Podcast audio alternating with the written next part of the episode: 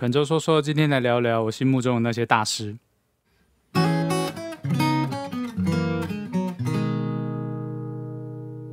嗨嗨嗨，各位好朋友们，好久不见啊！最近消失了他快一个月吧，因为就是接了一个很赶的案子，又是你知道，没想到我也参与了年底大爆炸啊，以一个这么边缘的身份。总之，案子已经做差不多，交出去了，已经二修交出去，所以心情非常的愉快。就是想到之前已经设计好这一个这个题目要来跟大家分享吧，就是我对于一些我尊敬的大师们的感受跟介绍。那我先来讲一讲我自己个人认为大师有三种，一种就是大家朋友间叫着好玩的嘛，像我以前这个大学的时候要交去背的作业啊，就用小画家用橡皮擦硬擦。他们就叫我小画家大师，啊，叫我大师，其实我一点都不了解，这完全是外行。这种事情其实也发生在，嗯啊哈，那总之就是朋友之间互相叫的好玩呐。你叫我一声大师，我叫你两声大师，你叫我爸爸，我叫你妈妈，反正就像扮家家酒一样。有时候回头想，哎，也是有点道理。人生就是一场扮家家酒嘛。那第二种就是他有一定的代表的作品啦，或是完成了某些事情，那受到普普罗大众啊，或是业内的人一定程度的尊敬。也有可能他就是很多年呢，培育了很多人才，在业界上就是获得一定的支持跟声量，反正就是一种肯定吧。这种我们也称之为大师。那第三种就是我今天想要跟大家分享主要的这种大师，他其实是在历史上面制造了一些转折点，开出了新的流派，或是改变了人家后面做这件事情的方法，创新了一些方法的这种大师。嗯，如果要全部先列出来，我小时候影响过我的音乐家们或者是老师们的话，这个可能要另外做一集，另外一个主题。那我今天讲的比较像是在整个流行音乐历史，或者是整个这个乐器演奏历史上制造了转折点的人物。呃，看看时间长短能讲几个，我们把它切成几集来看哈。第一个我想讲的就是 p a y m a s i n i 就是应该大家都很多人知道 p a y m a s i n i 他他几乎影响了一整代人的吉他手，大概就是他七零年代的时候出来。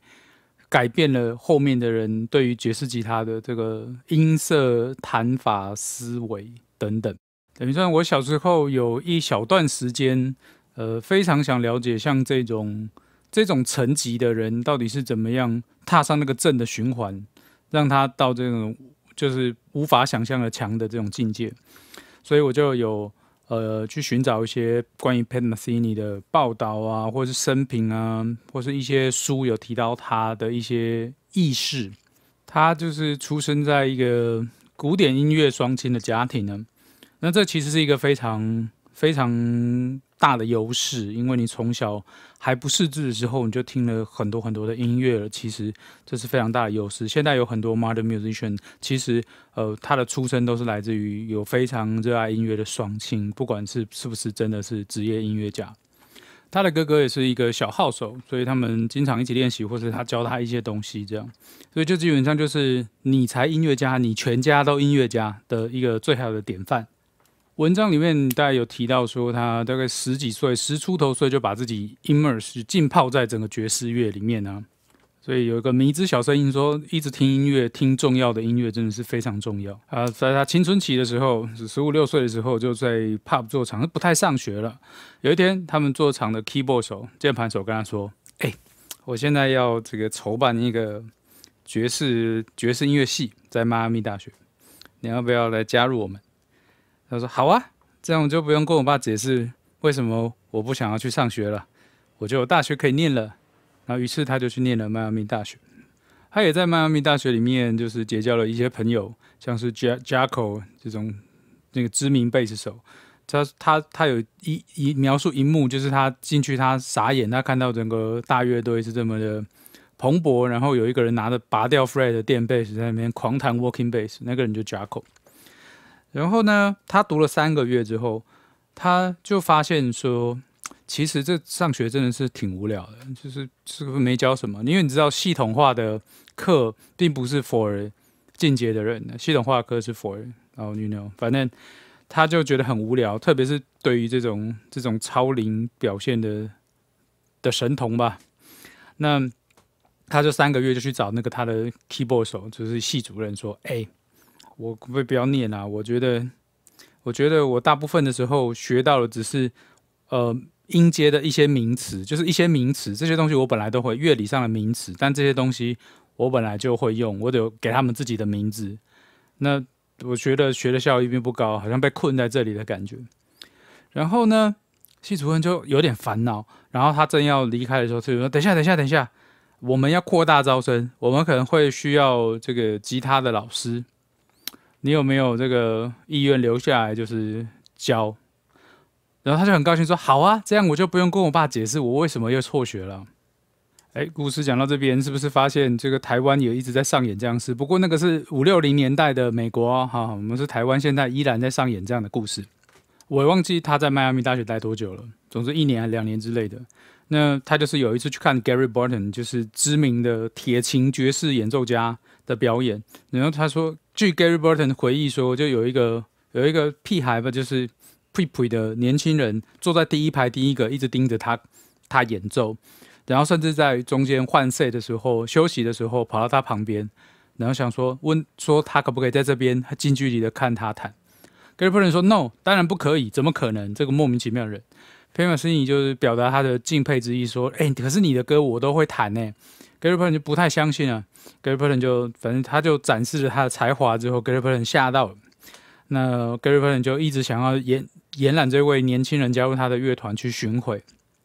但是他现在是有收入的，有很好收入、稳定收入的状态嘛，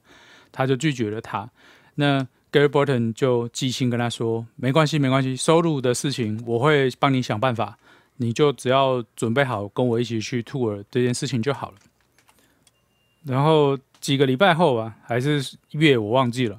他就收到 Gary Burton 的电话说：“哎，我帮你瞧好了，你就是跟我到北部去，然后你会安排在一间学校，我安排你在一间学校叫做 Berkeley 的学校教，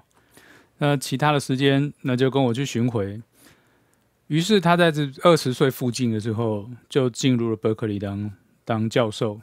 也在那个期间教到了他呃一些后来很知名的学生，像 Mike Stern 等等这些厉害吉他手。但我是很不会记名字的，相信认识我的都知道。好了，不论如何，然后呢，他就在这边教教教一教，然后巡回，他大家就开始认识他，然后推出了自己的个人专辑。那前几章我们都可以建议你们去听一下 Watercolor 啊，有一些呃像 Bright Size Life 啊，这些都是基本上弹 fusion 吉他必练的歌曲。那你从那些歌曲里面，你就可以听到，你要想象当时的背景是怎么样，就是爵士已经稍微被摇滚乐挤压下去，那他开创了一个新的路数，整个他在吉他的演奏上弹的非常的非常的流畅，非常的。非常的没有颗粒感，在这他弹之前，全部都是那 but but but but 就是非常颗粒感的弹法，在他之后变，你可能跟他一直想要模仿管乐的声音有关系。那他也在后面，呃，他成名之后，其实也没有怠惰，也没有他基他也是产量非常的多，然后后来得了应该是二十几次格莱美奖，他也多次的组了不同的组合，找不同的人，然后还有一张是。找什么芝加哥大学的装做装置的，然后他们做了一整个团，他跟机器乐团演奏的专辑。那个时候我刚好在美国，所以我就是挤去看他的表演，就看到他跟机器人乐团，有点可惜。不过他上半场是 solo guitar，就弹的我真的哭了，就是那个那个那个把吉他那样子弹，那样子就是把不这个乐器不当这个乐器，他就算这样子弹，反正总之就是。一个能量之强大的一个，其至今我想到那个画面，他拿一个古典尼龙弦的吉他呢，我还是非常震撼。想到那个，然后他弹完一赛，然后说我们特地安排一个 solo 开场，在这个机器乐团合奏之前，是因为我刚下飞机需要暖手，就有这种人，就有这种把售票演唱会当做暖手，好吧？那还有什么他的小故事，大家可以再跟我分享。另外一个小故事，我听说他在演唱会出营的时候，通常主办方都会招待去吃饭啊，或者什么的，他都是很酷的，就直接进饭店练琴，演完也练琴。总之就是一个非常 focus 在音乐上面的人，而且也改变了后世的演奏。创出了这个自己的流派。那 p a m a s i n i 我们今天就介绍到这边，之后我再会想想看还要介绍什么扭转音乐历史的一些大师们。如果你没有想到，也可以给我一些建议。那肯州说说，我们就下次见喽。